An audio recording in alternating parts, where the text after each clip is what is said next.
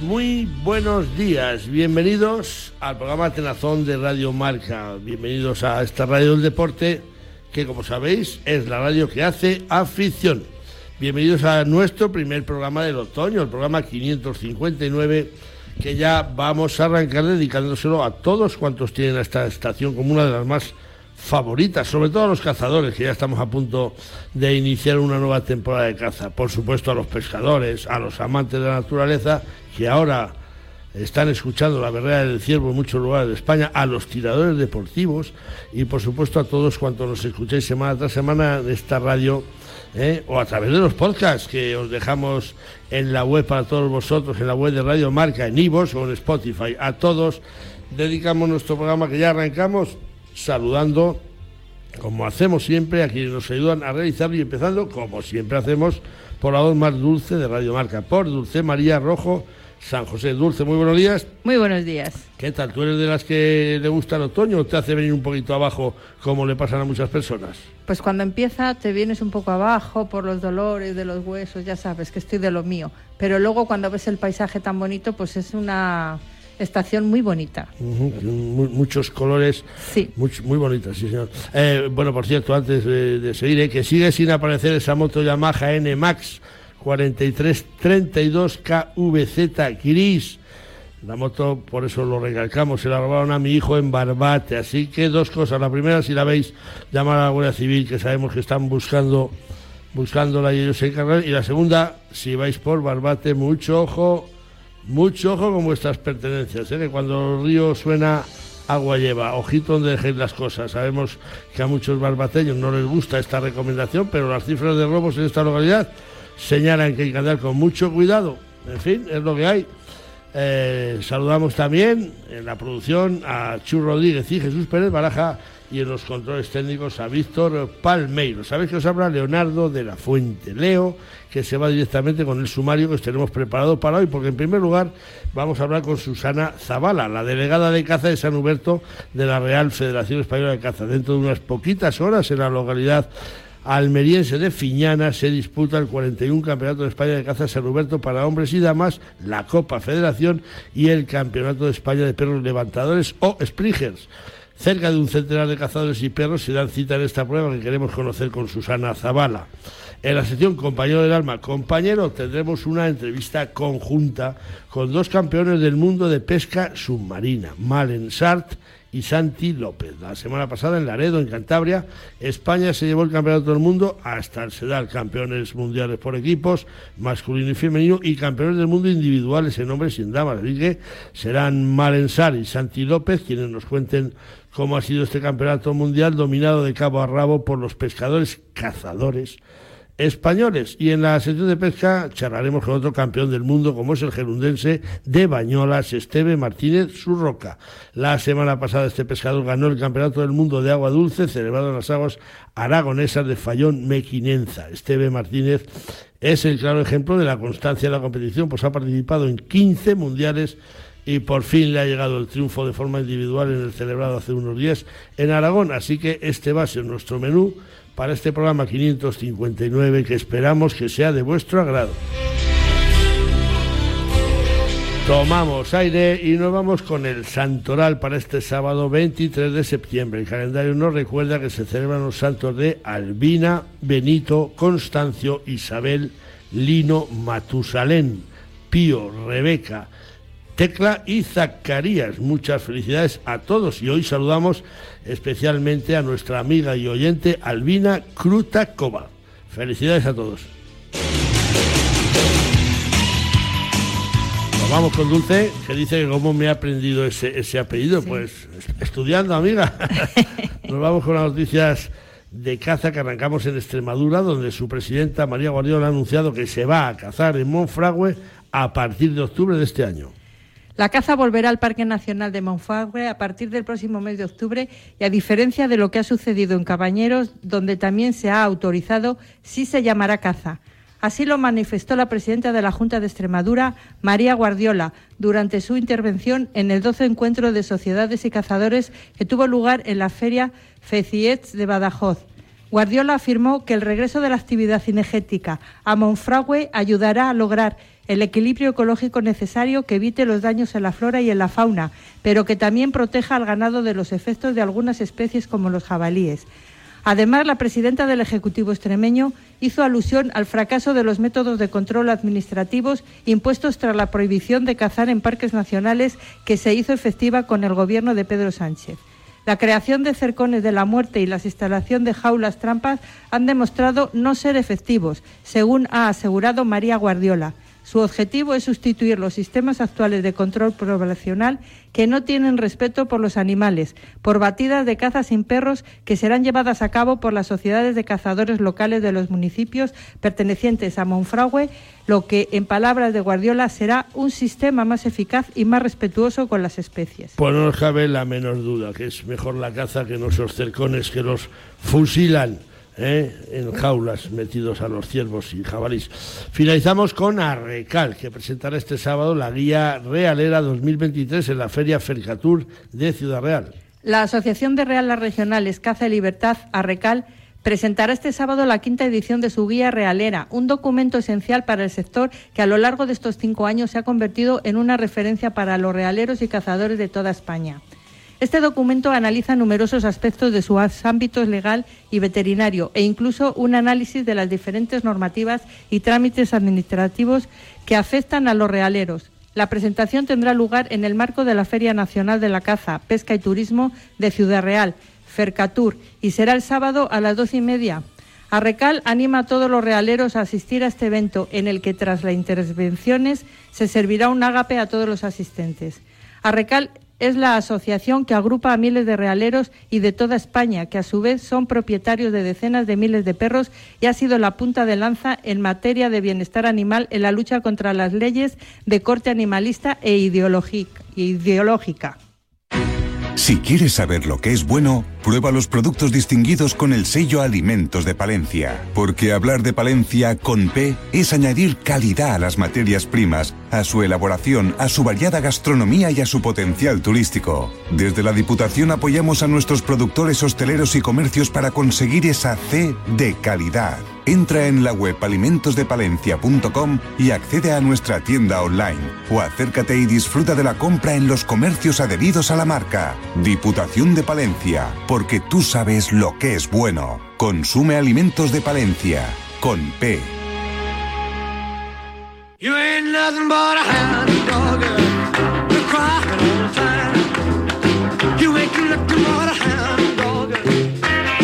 está el Elvis Presley con la canción Perro de Caza, ¿eh? Porque vamos a hablar de perro de caza con Susana Zavala, que es la responsable de Caza San Roberto de la Real Federación Española de Caza. Dentro de unas poquitas horas en Cofiñana, en Almería, se va a disputar una nueva edición del Campeonato de España de Caza San Roberto, hombres y damas, y la final nacional de perros levantadores o springers. Y queremos que Susana Zavala nos avance qué es esta competición que tiene como sede tierras almerienses y cómo se va a desarrollar una prueba donde cazadores y perros son los grandes protagonistas. Susana Zavala, muy buenos días, bienvenida a Tenazón de Radio Marca. Hola, buenos días, Leo. Bueno, qué nervios, ¿eh? qué nervios, que estamos a unas poquitas horas para que dé comienzo esta nueva edición del Campeonato de España de Caza San Huberto y de perros levantadores también, ¿verdad? Pues sí, la verdad que sí, que bueno, pues ya estamos en la fase final y después de estar muchos meses trabajando, pues con ganas de que llegue y que comencemos desde esta mañana y no tengamos ningún problema. ¿Cuántos participantes toman parte en la prueba? Yo, yo creo que se desarrolla en, dos fases. Eh, la de San Huberto por lo menos, ¿no? ¿Cuántos van a participar? Sí, mira, tenemos un total eh, de 94 participantes. Ya sabes que hacemos, como bien has dicho, el Campeonato de España, el de hombres, tres categorías, el de mujeres y el de levantadores. En la categoría de hombres tenemos 54 participantes, en la de mujeres tenemos 15 y en levantadores tenemos 20. Pues, pues, pues una participación magnífica de esta primera jornada. ¿Cuántos son los que pasan a la finalísima de, este domingo? Eh, mira, además te voy a decir, perdona, pero en vez de 20 tenemos 26 levantadores que son más todavía. que vamos subiendo también levantadores. Está costando poquito a poquito, pero bueno, ya estamos subiendo. Y me has dicho cuántos van a pasar a la siguiente fase de la semifinal. Eso es. Pasan al domingo, pues en la categoría de las mujeres pasarán eh, cuatro más la campeona del año anterior. Eh, en la categoría de levantadores pasarán eh, tres más el no, perdón, seis más el campeón del año anterior y en la de categoría de hombres pues van a pasar 12 participantes más el campeón del año anterior. Bueno, bueno, o sea que las damas también hacen su fase previa para meterse en la final donde las estará esperando nuestra amiga e-, e-, Eva Rius, ¿no? Eso es, efectivamente. Sí, ya desde el año pasado eh, las mujeres ya participan exactamente igual, con su fase semifinal, con la Copa Federación del mismo día del sábado, que también la celebramos, y el domingo la fase final, igual que en el resto de las categorías. Los que pasan de San Huberto a la final, los 12 finalistas, ahí va el campeón de esa Copa Federación también, ¿no? Eh, sí, claro, claro, tiene que ir, porque la Copa Federación los hemos sacado de la semifinal, hemos hecho eh, el primer clasificado de cada campo, que son seis, hemos sacado el campeón de la, de la Copa. Por lo tanto, como ha quedado primer clasificado, pasa al día siguiente. Eh, ¿Está Enrique Castro ahí para defender su título? Yo creo que lo ganó el año pasado, ¿no? Eh, sí, el año pasado ganó Enrique Castro. Veremos cómo está en la semifinal. Si se vuelve a clasificar, por supuesto que estará. Ahí, ahí le veremos. Vaya, eh, se nota el trabajo que ha hecho nuestro querido amigo Paco López eh, para, para haber llevado 26 eh, perros levantadores. Paco es un, es un crack, ¿eh? Pues sí, sí, la verdad que sí, ha sido pionero y bueno, pues ha servido de muchos de maestro para muchos participantes que hoy están en el campeonato. Y Francisco Trejo, también campeón en la última edición, campeón de España, también lo tenemos ahí, ya clasificado para la final directamente, ¿no? Sí, también está clasificado directamente, pero como también eh, se clasificó por su autonomía, pues también le vamos a ver en la semifinal. Por lo tanto, estará el sábado y el domingo, eso es.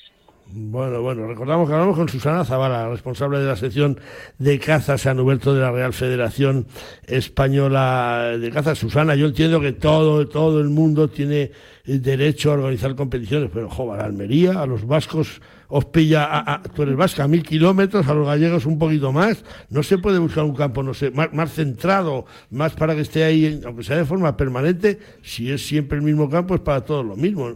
No se puede mirar eso a ver?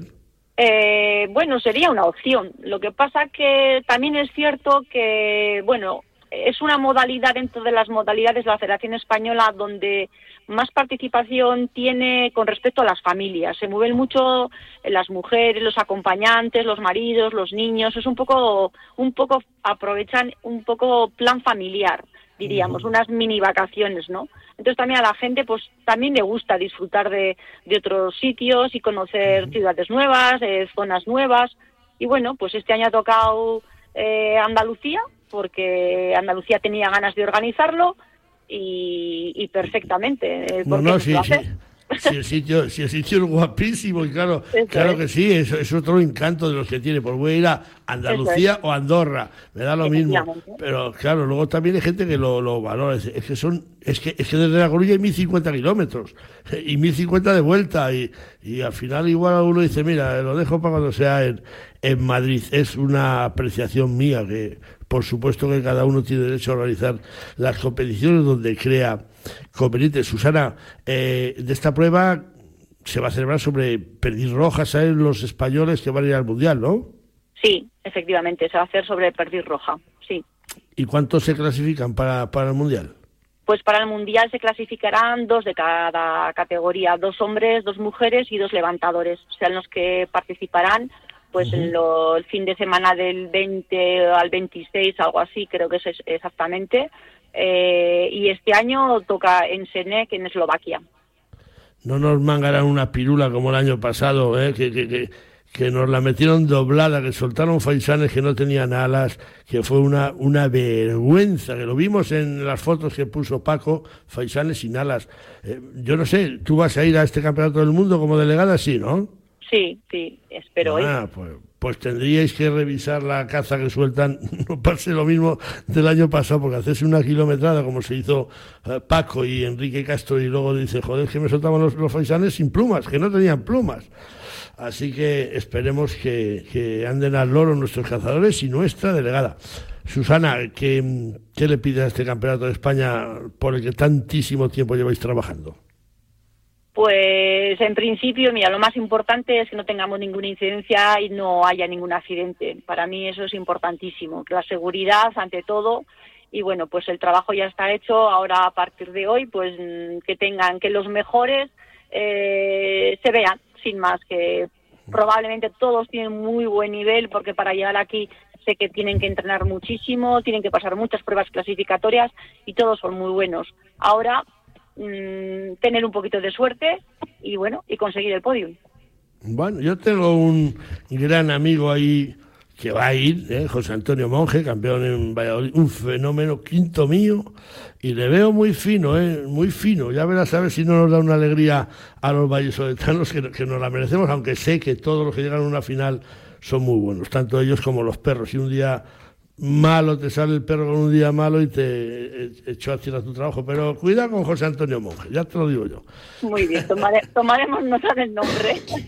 Susana, que que la última, y esto es un favor que yo os pido, cuando pongáis la nota y pongáis el nombre de los campeones y el nombre, poner también el nombre y la raza de los perros. ¿eh? yo, yo ya lo he reclamado más veces en este programa y todavía hay alguna federación pues que se sigue olvidando del perro. Pone ganó, pues, por ejemplo, ¿eh?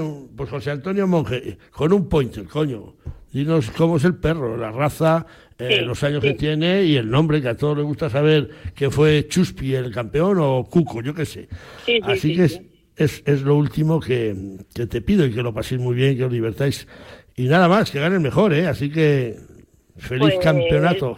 Pues la verdad que tienes mucha razón y me voy a tomar nota, efectivamente. Creo que el año pasado ya lo hicimos, pero bueno, eh, lo vamos a repetir y pondremos todos los datos, como tú muy bien dices. Yo no voy a decir a qué federación le reclamé esto mismo, no lo voy a decir pero le puse una carta y dijo, oye, a mí me decís quién ha ganado, con qué perro y qué raza. Y si no, no lo cuento, porque considero que la caza es un binomio cazador-perro. Oye, ni me respondieron ni me mandaron más, así que ellos que se lo han ganado. o que se lo han perdido, mejor dicho. Ya te diré quién fue, pero a micrófono cerrado. Muy bien. a pasarlo bien, Susana, muchas gracias por atendernos. Vale, muchísimas gracias a vosotros. Un segundo. Tiempo suficiente para enamorarse, para dar un beso, para brindar con amigos, para iniciar una aventura, para dar el primer paso, para elegir qué comemos, para marcar un destino en el mapa, para dar me gusta. Cada segundo se suben a Internet 6 millones de fotografías y más de un millón de vídeos. Cada uno tiene su historia y su escenario. Busca el tuyo en provinciadevalladolid.com. Vive cada segundo. Diputación de Valladolid.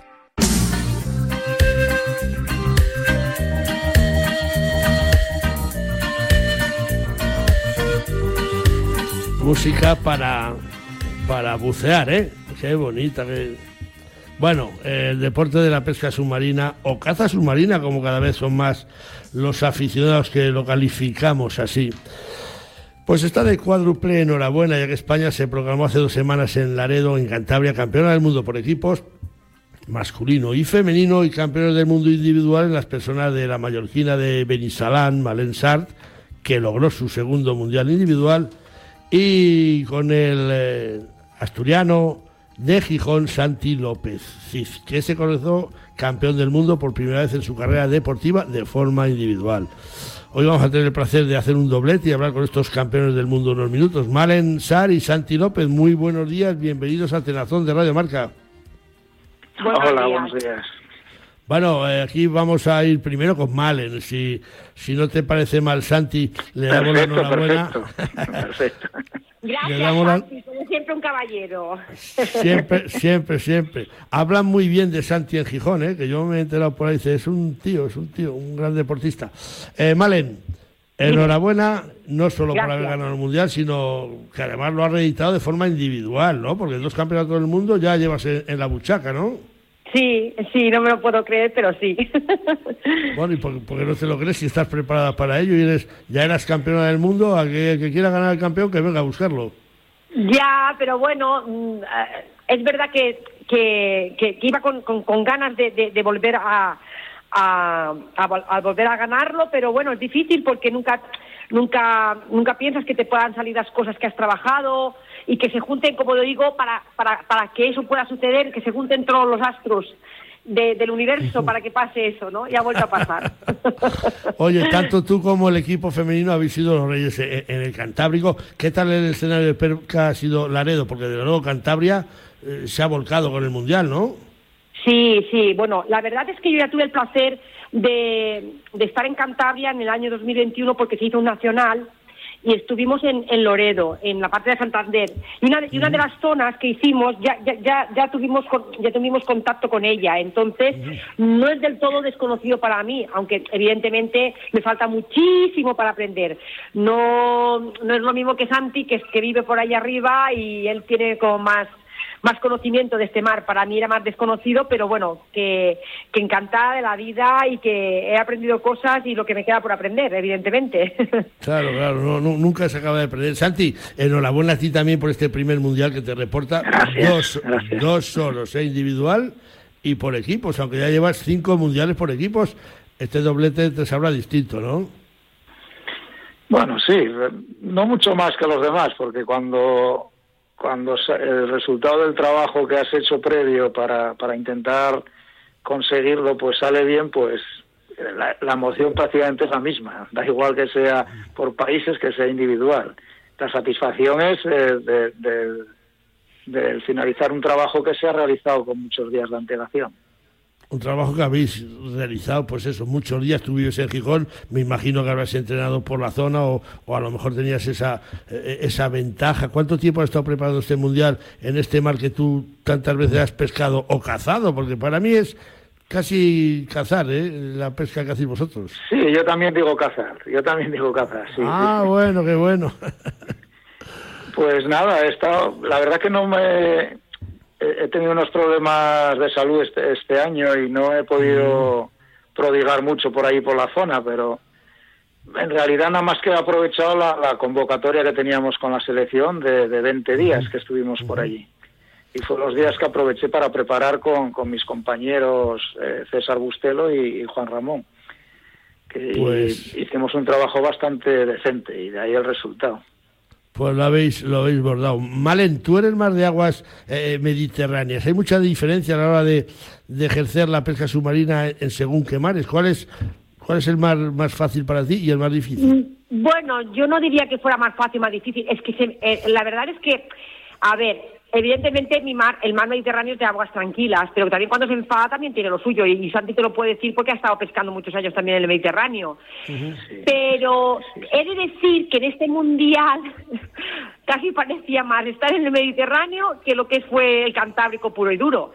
A, mí me había gustado un poquito de, golpe, pero al final se quedó tan planchado que, que, que, tuve la sensación de que estaba pescando en el mar Mediterráneo y además con una visibilidad de 13, 14 metros. O sea, que nos quedaba la, mar planchada. O sea, no te puedo decir qué tal sería pescar en el, en el Cantábrico, porque también me pasó lo mismo en el, año 2021. O sea, que nos quedó también la mar plato. O sea, no, no he podido nunca experimentar en, en Santander lo que es en, el Cantábrico, eh, pues que el, que el mar esté enfadado, porque no. Siempre se me ha quedado bien, siempre se me ha quedado planchado para las competiciones. Santi, Santi ¿es, verdad que las mismas especies no se comportan igual en, según qué mares estén? Claro, es evidente.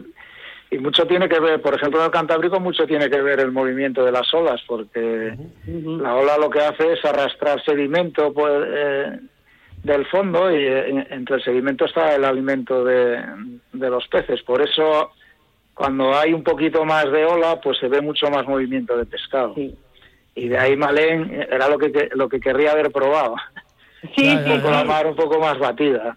Yo sí, porque los días antes, los previos, hubo un poquito eso y yo disfruté. De hecho, me lo pasé bomba porque al menos veía, me dice Santín, pero no pienses que vas a ver esto el día del campeonato. Digo, no, no, ya, pero al menos ahora estoy disfrutando de ver pescado porque se veían picudas, se veía algún dentón, se veían sargos, se veía pescado, porque lo que dice lo que dice Santi, eh, el alimento estaba allí y el pescado iba por el alimento. Cuando se queda planchado, no, está todo parado y nada, nada, nada. Me hubiera gustado, me hubiera gustado, la verdad. Nos contó una vez David Vidal, el entrenador eh, de fútbol, que es pescador submarino, que él una vez en, en, su tierra, en Galicia, le dijo a su padre que iba a coger unos centollos y que, y que se tiraba. Y su padre dijo que no fuera porque estaba el mar muy picado, estaba muy bravo, había habido tormenta, estaba agarrado. Y, y yo me fui y se me tiré de espalda en la barca y se me pegué con la cabeza contra un centollo. sí, sí, de que no se veía nada. Nos lo contó aquí en este programa, ¿eh? que es un, es un gran un gran aficionado. Mal, en, en, enero hay otro mundial, yo creo que va a ser en Mayor, que ya está ahí por ahí Andrés Sureda trabajando en él. Eh, eh, bueno, es una copa, no es un mundial, porque todo ah, el mundial y luego tenemos líos. Es una copa ah, ah, que, se, abierta para que todo el mundo pueda venir, tanto de chicos como de chicas y es un poco, pero no es ningún mundial, ¿eh? el mundial solo eh. se celebra cada dos años, eso que quede muy claro porque ya hubo confusiones y ya tuvimos líos por las redes, ¿sabes? Eh, luego entonces igual me he equivocado yo. Entonces, me, que entonces igual me he equivocado yo y, me dijo Andrés Ureda que era una copa, por cierto, igual nos vemos por allí, ¿sabes? Pero yo ah, no entendí que era mundial. Pero ahí van los mejores, también van los mejores del mundo ahí, ¿no? Sí, sí, sí, sí, es el máster eh, el máster es el, del, donde están los chicos y luego las chicas es la copa la copa femenina mundial pero no porque puedan para que puedan presentarse pues todo el mundo que quiera venir.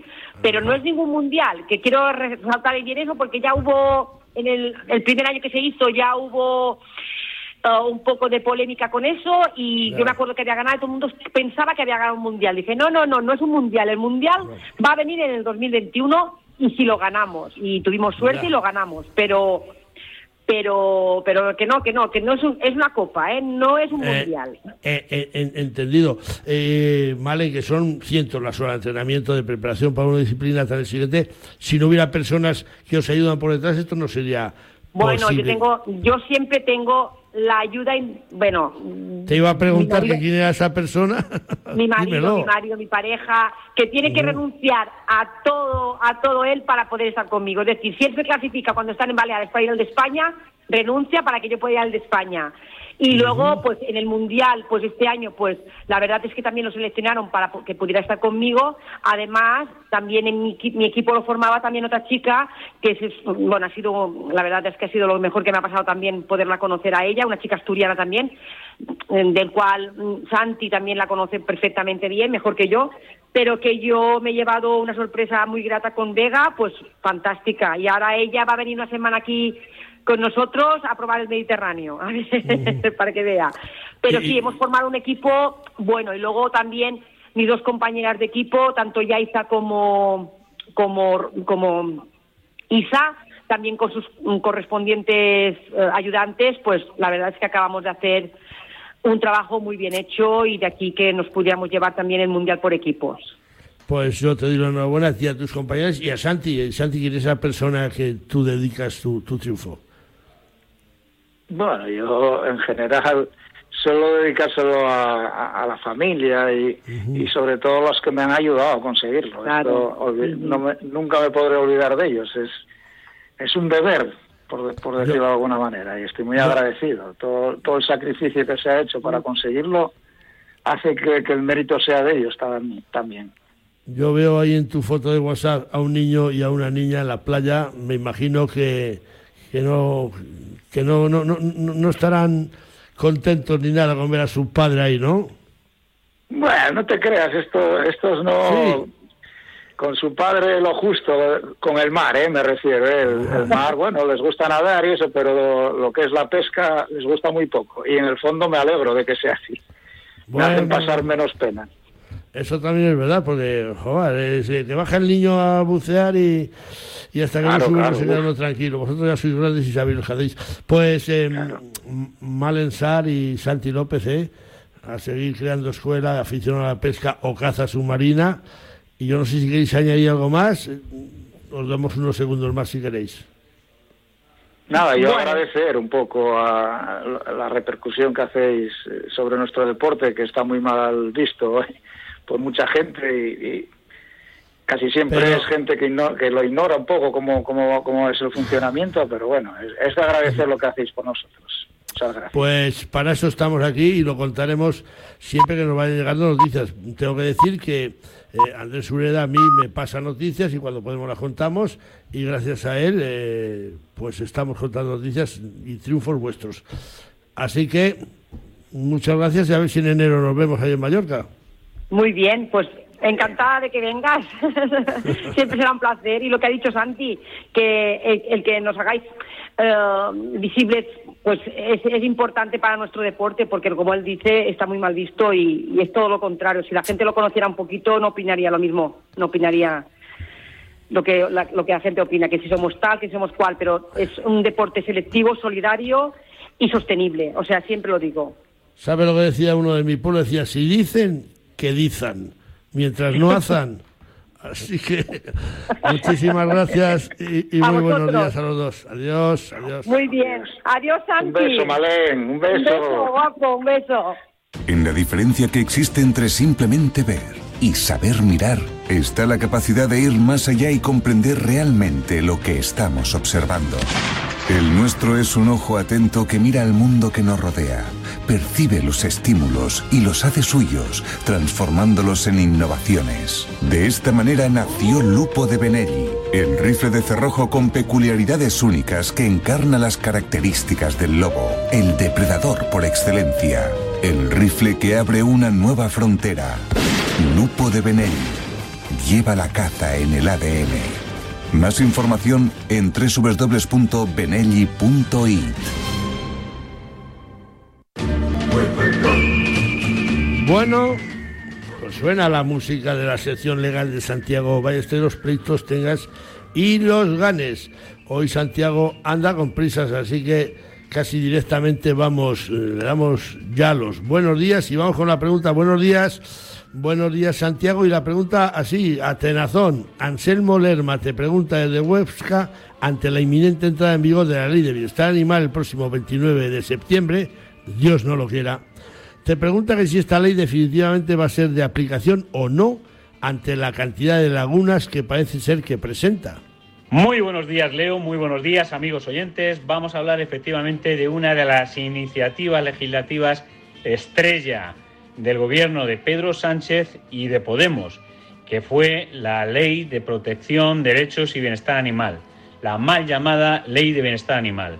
Bien, todo el mundo sabe a estas alturas de la película que esta ley establece obligaciones tales como las de un seguro obligatorio con un mínimo de 120.000 euros de responsabilidad civil por perro y además la necesidad de hacer un curso de tenencia, sanciones mmm, de una cuantía enorme etcétera, etcétera.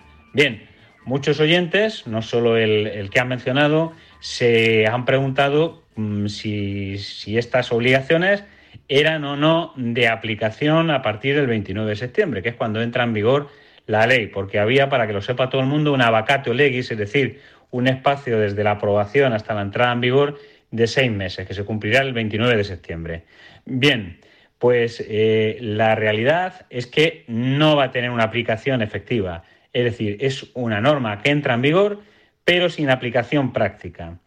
La cuestión es muy sencilla, no es exactamente la que ha dicho Sergio García Torres a, tra a través de una nota informativa que ha tenido que sacar ante el lío monumental que ha generado la entrada en vigor de la norma.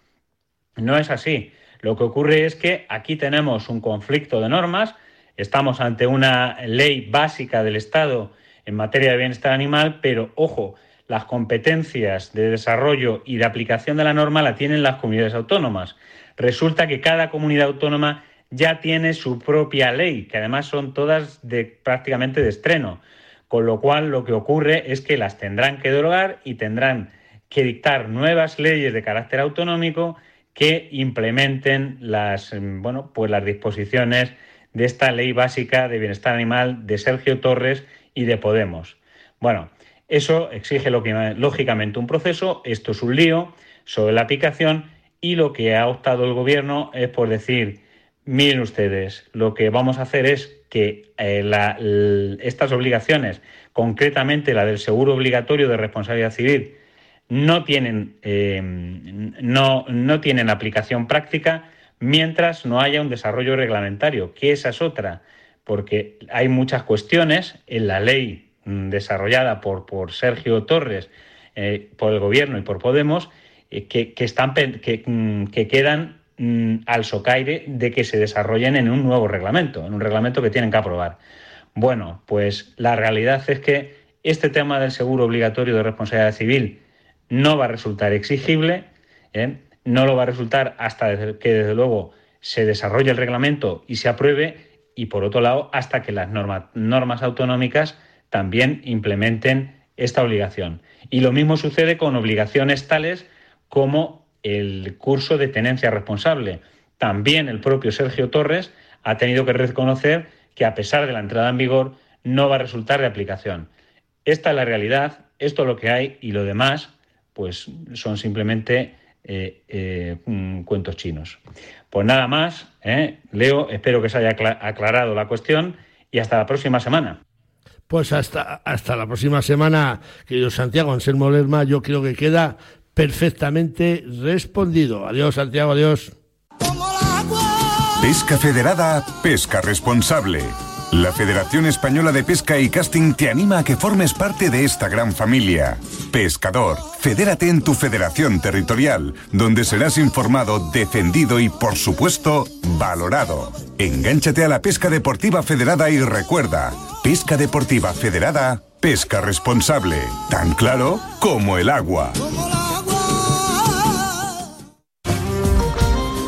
Bueno, volvemos con Dulce con las noticias de pesca, en este caso con el resultado del Campeonato del Mundo de Salmónidos Mosca, donde España lo ha vuelto a hacer. Han vuelto a subir al podium y además por partida doble.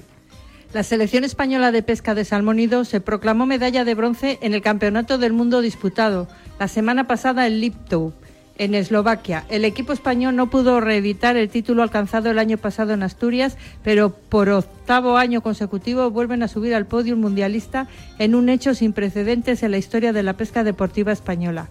El mundial fue ganado por Francia, siendo la República Checa subcampeona del mundo por tan solo tres puntos de diferencia con el combinado español que se colgó el bronce. En el apartado individual, destacar que el gallego David Arcay, también por tercer año consecutivo, volvió a subir al podio y se colgó al cuello la medalla de plata individual, la misma que ya alcanzó la edición disputada en Asturias en 2022. El mundial fue ganado por Kunt Pierre, el pescador francés que sacó dos puntos al español para llevarse la medalla de oro. El resto de pescadores españoles concluyeron con el decimoséptimo puesto de Leonel Rubén Santos Becerro, el 19 de Ander Pérez Larruscain, el 39 del asturiano Andrés Torres, el 95 de Iñaki Muñoz y el puesto 115 donde se situó José Luis Fernández Cantiz, si bien estos dos últimos pescadores no pescaron todas las mangas del Mundial.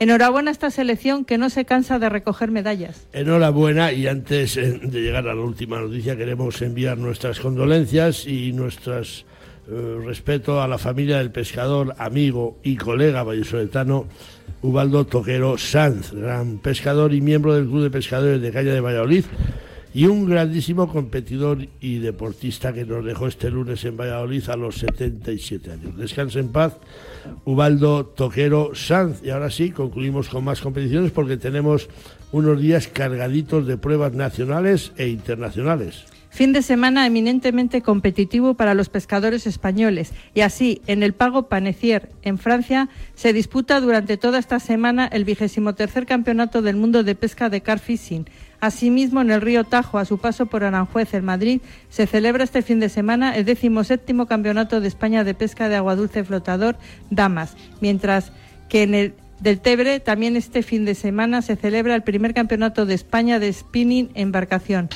Para concluir, destacar que el Mazatlán Sinaloa, en México, se disputará entre el 23 y el 30 de septiembre el séptimo Campeonato del Mundo de Pesca de Mar Costa en su categoría máster y en Canadá, en su Columbia Británica y en las mismas fechas se disputará el octavo Campeonato del Mundo de Salmón y dos Moscas Máster. Todas las competiciones cuentan con participación española. Suerte para todos y que la pesca les acompañe a todos nuestros deportistas. 500 castillos, nueve rutas del vino 40 posadas reales. 8 bienes patrimonio de la humanidad. que se parezca a ti. Turismo Junta de Castilla y León. És el Momon, el monstre de Banyoles, que mamamant, que menjava persones, oi tant, és el Momon, el monstruo de Bañolas. Bueno, bueno, vamos a hablar con, con el monstruo de Bañolas, pero en otro sentido. ¿eh? La canción habla de un monstruo de un lago en Bañolas, pero vamos a hablar con el monstruo Esteban Martínez Surroca, que es un pescador que hace dos semanas se proclamó campeón del mundo absoluto en la final mundialista de pesca de agua dulce disputada en el pantano Fallón Mequinenza, en Aguas de Aragón. Esteve Martínez es el máximo representante del triunfo de la constancia, pues ha disputado nada menos que 15 campeonatos del mundo para lograr por primera vez pisar lo más alto del podium. Esteve Martínez, muy buenos días, bienvenido a Tenazón de Radio Marca. Muy buenos días, bonita canción. El monstruo de Bayolas, me gustaría saberla eh, entera, pero bueno, yo sé lo que sé. ¿eh? eh, Esteve, enhorabuena por ese campeonato del mundo ¿eh? que te has llevado a tu vitrina, que ya era hora, ¿no? Sí, sí, un, un título muy esperado y bueno, con muchísima ilusión, la verdad. Oye, he, dicho bien, 15 asistencias a un campeonato del mundo pues deja dos cosas bien claras. Una, que eres un grandísimo pescador por haber estado en tantas comparecencias con la selección nacional y que al final el que la sigue eh, la consigue por fin profeta en, nuestras aguas. ¿Lo esperabas, eh, este B? Esperarlo, esperarlo no. Uh, que era un sueño que lo he luchado como muchos otros pescadores que seguramente que, que también se lo han merecido pero bueno, me siento afortunado de haberlo conseguido y de haber hecho las cosas bien. Pero como bien, pero si miras la clasificación y lo has hecho, lo has hecho muy bien y sin discusión. Cuéntanos eh, tus mangas, cómo has hecho, cómo has, hecho para coger 90 kilos de pescado, ¿eh? La son peces, ¿no? La verdad que muy bien. La, verdad es que lo tenía muy bien entrenado. este, este año hemos hecho el campeonato del mundo aquí en casa, en tierras aragonesas, en Mequinenza, Fallón. Y claro, tenía más cerquita de casa, lo pudieron entrenar bien. Fue una pesca de, de peces más pequeños. Tenía la primera manga y la segunda, tenías que hacer unos 400, 500 peces. Y, y, es una pesca que se me da, una pesca de rapidez que normalmente se me da bien. ¿Qué, peces son, este los que te han dado este campeonato del mundo? Que al final, entre las dos mangas, donde has sido primero en cada manga, yo creo que al final has andado rozando los 90 kilos de pescado, ¿no? Sí, sí, sí. Las especies era burno, ¿vale? Y, había un pez que es como, como la brema, la brema que está más en los países del este, que pero es como una plaqueta, se llama, le decimos plaqueta nosotros, que es, es un pez más plano, un pez blanco, ¿vale? Que vienen de, de lo que digo, de Francia, de los países del este, que, ahora ya están eh, evitando en los pantanos de Cataluña, sobre todo, y Aragón. Y, y nada, sale algún cartín, uh, bueno, y alguna cartita, pero bueno, la pesca más o menos fue de, de alburno y, y plaquetas ahí en Medina Zafallón también hay, siluros, ¿no? ¿No se cogió ninguno o no puntuaba o qué? Sí, sí, sí, se, cogieron algunos, pero con los aparejos que vamos, que con el hilo más fino, ante los más pequeños, al final sí que de vez en cuando pinchas alguno, pero no salen. Son peces normalmente muy grandes, son monstruos de río, eh, que decimos nosotros, y con estos aparejos normalmente el hilo no resiste. ¿Y podrías, Esteve, yo aquí en estos tipos de competiciones tan con tantas normativas, hubieras podido decir, voy a ver si cojo un siluro y mira, burro grande ande o no ande?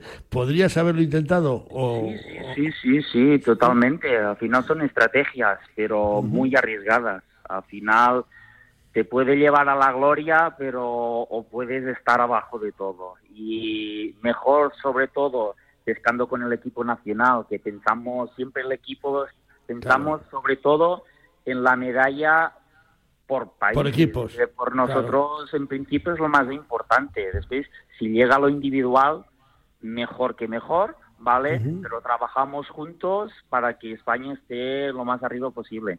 Por eso la estrategia era más eh, de pez ah, pequeño. a peces chiquitos. Y esta vez España, bueno, pues eh, quintos, oye, 23 selecciones. muy bien. Eh, el, rendimiento ha sido bueno porque los demás no, no vienen a, sentarse a la orilla del río, ¿eh? vienen a pescar también. Bueno, pues bien, ¿no? Quintos, a cinco puntos del podium. Terceros, teníamos grandísimos pescadores en el equipo, el staff, la gente, un gran grupo humano que la verdad que da gusto trabajar así y si todo un conjunto de cosas se reúnen, eh, al final salen los resultados, la verdad. Bueno, recordamos que estamos hablando con Esteban Martínez Surroca, campeón del mundo de pesca de agua dulce. Eh, bueno, vamos a hablar de los compañeros. Roberto Rodríguez, sexto, Carlos Ureña, noveno, Ángel Vicente 64, Miguel Pérez 112, Pedro García 114, aunque yo no sé si llegaron a pescar todas las vacas, yo creo que no, pero bueno, se ha hecho lo que se ha podido y, felicitamos a Serbia que ganó el Mundial, a Inglaterra y a Francia, segundos, terceros y, a por otro, ¿no? Sí, sí, al final la pesca, como has dicho eh, Ángel, eh, Miguel Perea, eh, Pedro, al final la pesca a veces es injusta, a veces por muy bien que hagas las cosas, hay el factor suerte. Eh, por desgracia, estamos en un deporte que lo tienes que hacer muy bien, pero tienes que tener el plus siempre de tener un pelín de suerte para estar arriba. Claro, claro.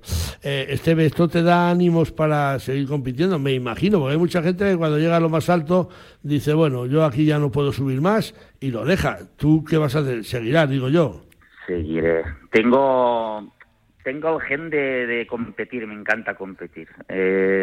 lo llevo, no es una cosa que me encanta y la verdad es que quiero más. O sea, sé que es muy difícil revalidar el título o conseguir otro título, pero lo intentaremos. Al final parecía imposible. Parecía imposible alcanzar eh, un título del mundo y al final es que eh, invito a todo el mundo que de todos los deportes, que, que al final, con constancia, eh, con ganas de aprender de todo el mundo, con humildad sobre todo, eh, se pueden conseguir las cosas. Que te digo, Esteve, 60.000 peces habéis capturado entre todos, casi 4 toneladas. Vaya, vaya pasada, vaya potencial que tiene el, el Fallón, ¿no? Impresionante. Uh, conozco a muchísima, muchísimos, muchísimos extranjeros de, de, todos los años, amigos, y han alucinado. Un escenario espectacular. Han trabajado muy bien en dejar el escenario en condiciones. Un gran trabajo de la Federación Española junto con la, la aragonesa.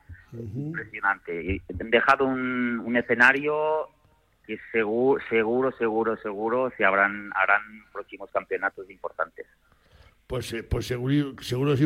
Juan Pablo, Juan Pablo Manau estaba como loco, lo entrevistamos hace un mes, tenía unas ganas de que llegara, me imagino que le habéis dado una alegría inmensa como se le habréis dado a, a, todos los miembros de la federación que han estado ahí con vosotros y que al final han visto que, que un español estaba ahí escuchando el himno de España y tan ricamente, ¿no?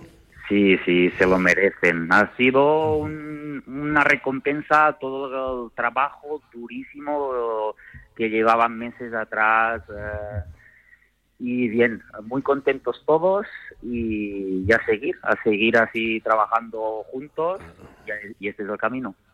Eh, Esteve, y ya casi estamos acabando, eh, ¿qué es mejor en un campeonato? ¿Que haya tantísima pesca o, que haya menos y sea más selectiva y haya que buscarla? ¿Qué es mejor? Ahí se ve el pescador. A mí me gusta todo. Yo vengo, tengo aquí en Cataluña tenemos unos escenarios de poca pesca, por ejemplo. Al final te tienes que adaptar, adaptar a, todas las circunstancias. Al final hay campeonatos que ganas con un kilo o dos, y hay campeonatos que ganas con 30. Te tienes que adaptar eh, lo mejor posible y, nada. Eh, y ya está.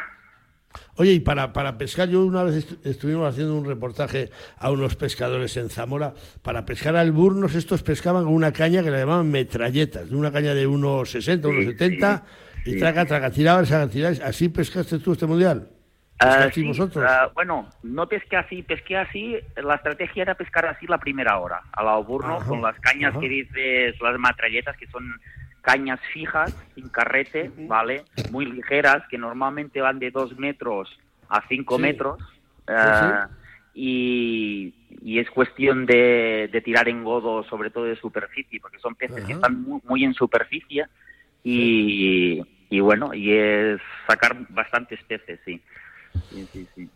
Bueno, pues Esteve Martínez Urroca, nos has contado cómo ha sido este campeonato. ¿eh? Te damos la enhorabuena otra vez. Te damos las gracias por atendernos y que disfrutes de ese mundial y, y a por otro, porque claro, el que tiene el gen, ¿eh? luego viene en máster, luego vamos creciendo, yo también, ¿eh? Y, y- y hay, hay, posi- hay posibilidad de ganar más. Yo creo que ahora el máster de, eh, de, de Mar Costa, creo que sí van los pescadores de Mar Costa, la semana que viene me parece que a México, que tampoco es mal sitio para, No mal para sitio. pescar, ¿eh? Sí, sí, sí, sí, sí, sí, sí. Buen sitio, buen sitio.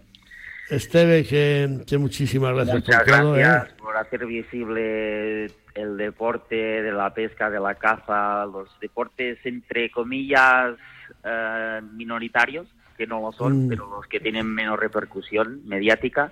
Y gracias, un placer. Mino- minoritario con dos millones de pescadores en España y la bueno. caza casi uno y no nos quieren no nos quieren ver y encima nos hacen poco caso en fin verdad. Seguiremos luchando por ello Sí, señor. Muchísimas gracias Aire libre, ríos limpios, montañas vivas. Un mundo rural donde redescubrir las cosas importantes de la vida.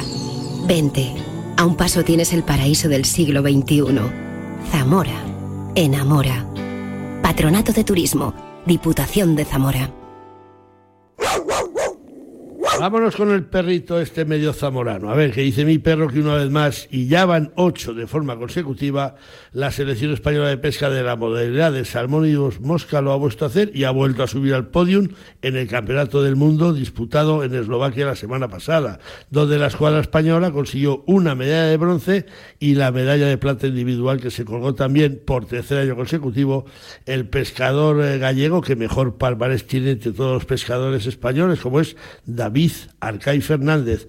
Se volvió a proclamar de nuevo su campeón del mundo. Mi perro dice que lo que está haciendo esta selección no tiene parangón en ninguna otra escuadra de las que representan nuestro país en las diferentes competiciones internacionales. En Salmón y Dos Mosca, España es prácticamente un seguro de vida para subir al podium, sea el campeonato donde sea. Se han conseguido en Italia, se ha conseguido en Estados Unidos, en Eslovenia, en Tasmania, en España, y se seguirá consiguiendo allá donde nuestros mosqueteros vayan a pescar, porque está claro que se encuentran entre los mejores del mundo y son valorados y respetados por cualquier otro país que se tenga que enfrentar a los españoles.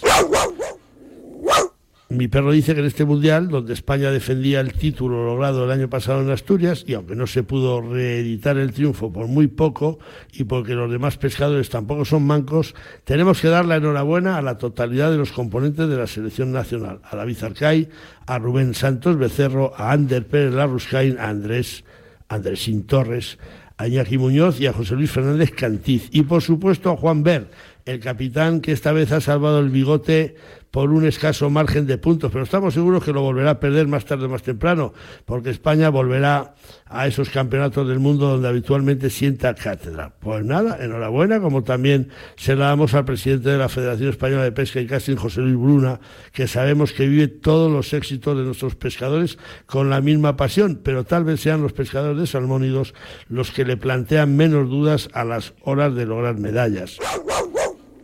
Mi perro dice que, por supuesto, tiene que tener un apartado un tanto especial para David Arcay, al que conocemos desde niño, el campeón del mundo individual más joven de la historia, pues lo fue con tan solo 21 años y que actualmente lleva cinco campeonatos del mundo ganados, entre individual y por equipos, y unas cuantas medallas de forma individual. Y a la hora de las felicitaciones, queremos aprovechar para darle también la enhorabuena, puesto que el próximo viernes día 29, día de San Miguel, David Arcay se va a casar con su querida Silvia, que por si fuera poco le va a dar un hijo en breve, con lo cual triple motivo de satisfacción para toda la familia de los pescadores salmónidos de España, en especial, claro, para este coruñés universal al que no le bajan del podium ni a empujones. Ha dicho mi perro.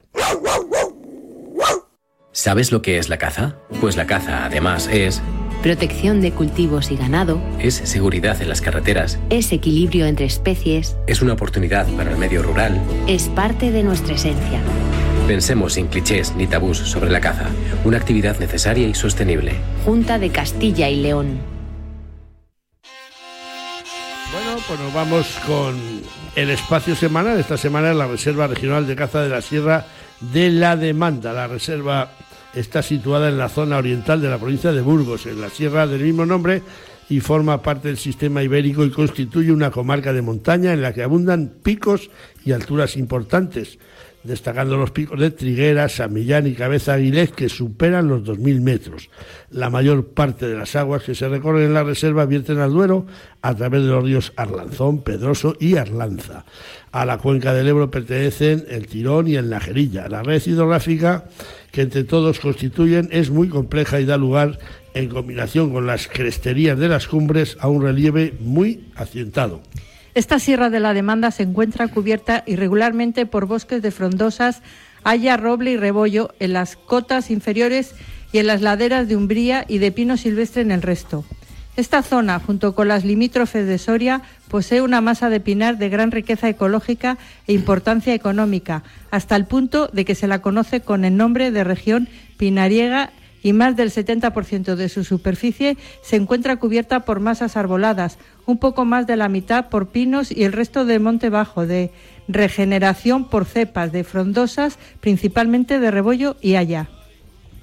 En cuanto a la fauna, en la Reserva Regional de Caza de la Demanda, a las diversas especies de invertebrados, donde hay que destacar la presencia del cangrejo de río autóctono, se unen algunos anfibios, sobresaliendo el tritón palmeado, posible subespecie endémica, y el sapo de espuelas, que encuentra aquí el límite septentrional de su distribución. También se contabilizan 16 especies de reptiles, algunas de ellas en regresión como lagarto verde, culebra de collar, víbora spit y víbora hocicuda. El grupo taxonómico más abundante es el de las aves, con un total de 90 especies, por lo que respecta a los mamíferos, hay que distinguir por su valor cinegético el conejo, la liebre, el lobo, que en los primeros años de existencia de la reserva se pensaba que había desaparecido y que actualmente vuelve a estar presente, aunque no se le puede cazar. El zorro, el jabalí, el ciervo y el corzo, desde el punto de vista de conservación, son de especial interés, como lo son el desmán de los Pirineos, la nutria, el gato montés y la jineta. Las posibilidades cinegéticas de la reserva de la demanda son muchas y variadas, tanto para los amantes de la caza a rececho o de las batidas la caza del corzo nos ofrece la posibilidad de descubrir la belleza de los amaneceres y atardeceres de la reserva, esperando que aparezca el trofeo deseado. El imprevisible jabalí que nos hará recorrer los bosques buscando las mejores batidas, mientras que otro tanto ocurre con la caza del ciervo, que en la época de celo se nos mostrará en todo su esplendor en los cuarteles 1, 2, 3 y 4. Y de imprescindible visita por sus valores históricos monumentales son las localidades cercanas de Silos, Covarrubias, Lerma y Burgos Capital, además de las interesantes iglesias románicas del entorno como la de Vizcaínos, Jaramillo de la Fuente y el famoso ábside de la iglesia de Río Cabado de la Sierra. Otra excursión muy interesante para alternar con la visita a monumentos es la ascensión a la Laguna Negra, lago de montaña cercado por escarpadas paredes rocosas tan altas que las sombras que se proyectan sobre las aguas dan a estas un oscuro color verde que justifica el nombre con el que se conoce esta laguna. La reserva es un lugar idóneo para deportes de invierno como el esquí nórdico u otros, al aire libre como el senderismo, la equitación, cicloturismo y la bicicleta de montaña. Mi tierra sabe a vendimia, a jamón curado, a leche fresca, a verdura tierna, a trigo dorado, a pan reciente, a rico asado. Mi tierra tiene mil sabores auténticos porque mi tierra es tierra de sabor.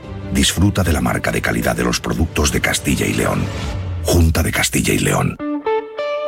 Pues nos vamos con esos dichos semanales que nos llegan al correo atenazón.gmail.com y que esta semana nos lo ha enviado Fernando Solsona desde Morrojable, en Fuerteventura. Y hoy es un refrán que dice así, tan malo para los niños es el verano como el otoño para el anciano. Así que si no lo envío, Fernando Solsona desde Morrojable, en Fuerteventura, por dicho queda. Dicho queda que hemos llegado ya al final del programa 559, así que gracias a quienes nos han ayudado a realizarlo sobre todo a Víctor Palmeiro en los controles técnicos, a Chur Rodríguez y Jesús Pérez Baraja en la producción. Y llegados a este punto, adiós con el corazón, nos decimos desde Atenazón, Dulce, Rojo y Leo, juntos, Dulce. Hasta la semana que viene y feliz entrada de otoño. Bueno, feliz entrada, ya hemos entrado. Pues ¿no? eso, oye, estamos que, comenzando. que entre poco a poco, que entra mejor. Mejor, mejor. Pues venga, hasta la semana que viene, adiós.